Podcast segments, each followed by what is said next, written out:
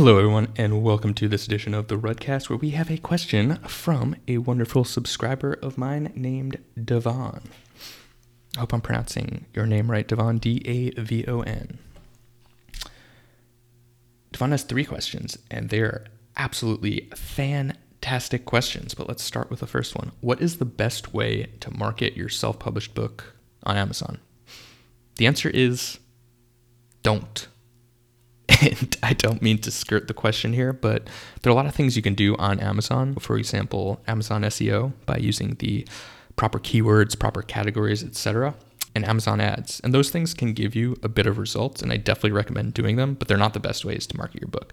There's really one simple answer to the best way to market your book. Give it away to a thousand people and see if it spreads. That's it people don't want to believe that it's that simple. But if you give your way, if you give your book away to a thousand people and it doesn't spread on its own, that means it's mediocre. And there's nothing wrong with a mediocre book. Most books are mediocre, but there's really nothing you can do to make a mediocre book explode. You can do lots of little tactics. You can throw money at it. You can be really loud and really markety and salesy, and you might sell a few hundred, a few thousand copies, but you're never going to have any real impact. So your time is better spent making your book more word of mouth friendly. Does your book look good? Does it make people look good when they talk about it? For example, one of the biggest successes in nonfiction over the past decade or really even beyond is Mark Manson's The Subtle Art of Not Giving a Fuck. Why does that book do so well? One, it's really well written, looks really good. Mark Manson has built an audience, all those things help. But the real reason it does so well is because when you tell someone you have to read the book, The Subtle Art of Not Giving a Fuck, it subtly tells them that you don't give a fuck, which means you're cool which means they could be cool too. Everyone wants to be cool. Nobody wants to give a fuck. And you want your book to have that same effect. You want it to make people look cool. You want it to make people look smart. You want it to make people look attractive, rich, whatever it is that people want to feel. You want they want to feel like a good person. Another great example of this is how to be anti-racist. Right? Everyone everyone, well, maybe not everyone, but almost everyone wants to be anti-racist fortunately these days. So they want to tell people, I read this book.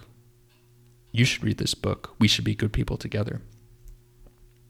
And it doesn't have to be as overt as this. You know, if you're, for something like fiction, it might be you're telling people that, you know, I'm a, I'm a fantasy nerd and I had to read this, right? Or my favorite author said you had to read this. People read because of word of mouth. So you want to facilitate word of mouth in whatever way possible. And the easiest way to do that is to give books away, give books away, give books away. So focus on two things. One, how word of mouth friendly is my book? And two, have I given away at least a thousand copies? If you've done both both of those things, and they're much, much, much harder than they, than it sounds, you will have success. But there's a reason that probably only 1% of people listening to this will do both of those things and succeed. So keep working on making your book more viral, more spreadable, more attractive to talk about. And this is why I highly recommend people test their ideas early on because you can try 10, 20, 50 different angles of your book in little, little tests, 500 word tests, and see if those spread. Speaking of the subtle art of not giving a fuck, that actually started as a bit of a manifesto, an article that I have to imagine has been read millions of times now, and I know it was read at least tens of thousands, probably hundreds of thousands of times right after Mark Manson wrote it. So that was a sign that this idea is word of mouth friendly for a variety of reasons, and I need to turn this into a book.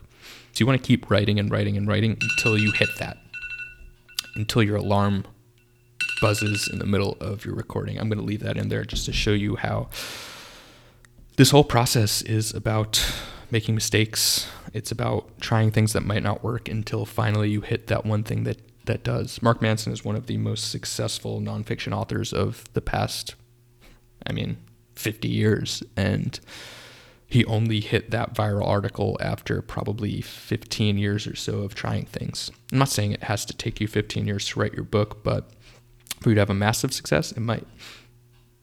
But the more little tests you throw out to the market, the higher chance you have of hitting a masterpiece. So keep trying things. Another really important thing is to build an audience for yourself and your ideas.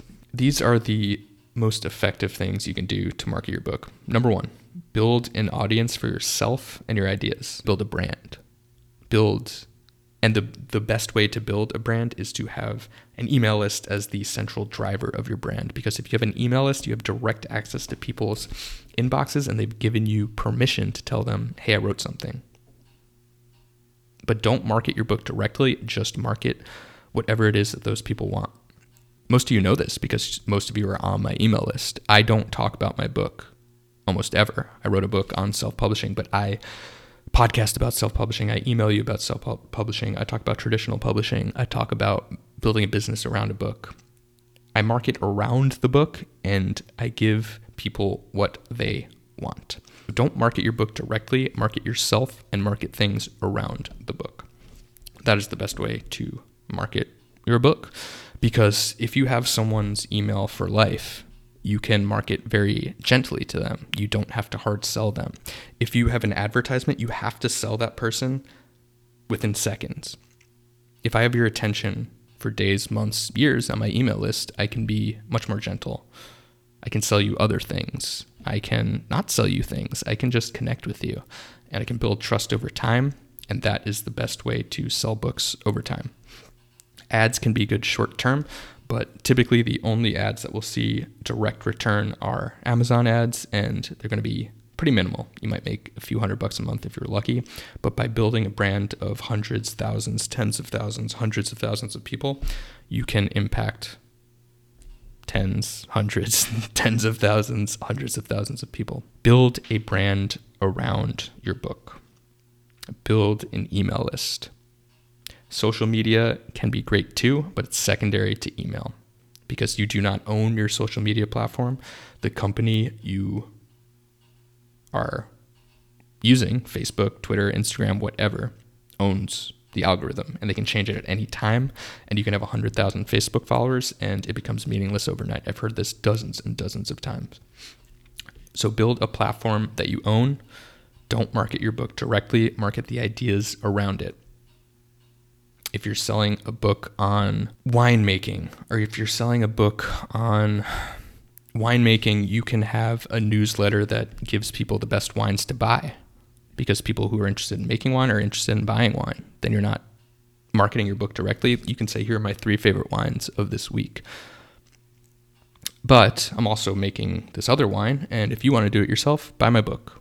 You can just do it in the PS. It doesn't have to be, you know, a blatant sales pitch give people value around your topic, things related to it. You could talk about wine related trips. You can write a funny story about you getting drunk by making wine that was too strong. It doesn't matter. Whatever your tribe of people might want to hear, whatever would inspire them, whatever would make them feel something, whatever would make them laugh, cry, whatever would teach them something. Share things around your book. To sum that up, what's the best way to market your self published book on Amazon? Don't focus on marketing on Amazon, focus on marketing yourself, focus on marketing ideas around your book. And this does go for if you want to, say, get media attention, direct promotions for your book don't work that well. If you email the New York Times and say, Will you promote my book? they will not do it. They will not return your email. If you email a reporter and editor at the New York Times and sell an angle around your book, so for example, my client Trevor Krause, who wrote Ticketless. Definitely look up his book if you haven't checked it out. Was featured in the New York Times. He was featured in the Daily Beast and things like that. And we didn't email the editors and say, Will you talk about my book? Will you review my book?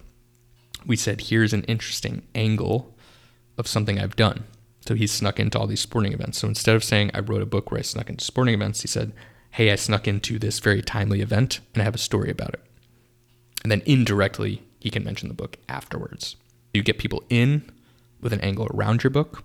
He could write a manifesto of, of why he did what he did. And then at the end, P.S., I wrote a book about this. Sell around the book. This works whether you're trying to get media attention, whether you're trying to get people's attention. People do not want to be yelled at, hey, buy my book. Nobody has ever bought a book because someone said, buy my book. they have bought a book because the book's been recommended to them. They have bought a book because you've earned their trust and then casually mentioned it. But do not market your book directly. Market yourself, market ideas, build a platform, build a tribe, be a person. And that's all. I'm actually going to leave Davon's other two questions for another episode because they are also wonderful questions, but not super related to this one and they are similar to each other. So listen out for that on the next one. Make sure you are on my email list. If not, just check out rudbits.com. And if you want my personalized help with your book, I encourage you to apply for my coaching program or ghostwriting as well if um, that's something you're interested in. Just go to platypusbooks.com and click apply to get published. And take care, my friends.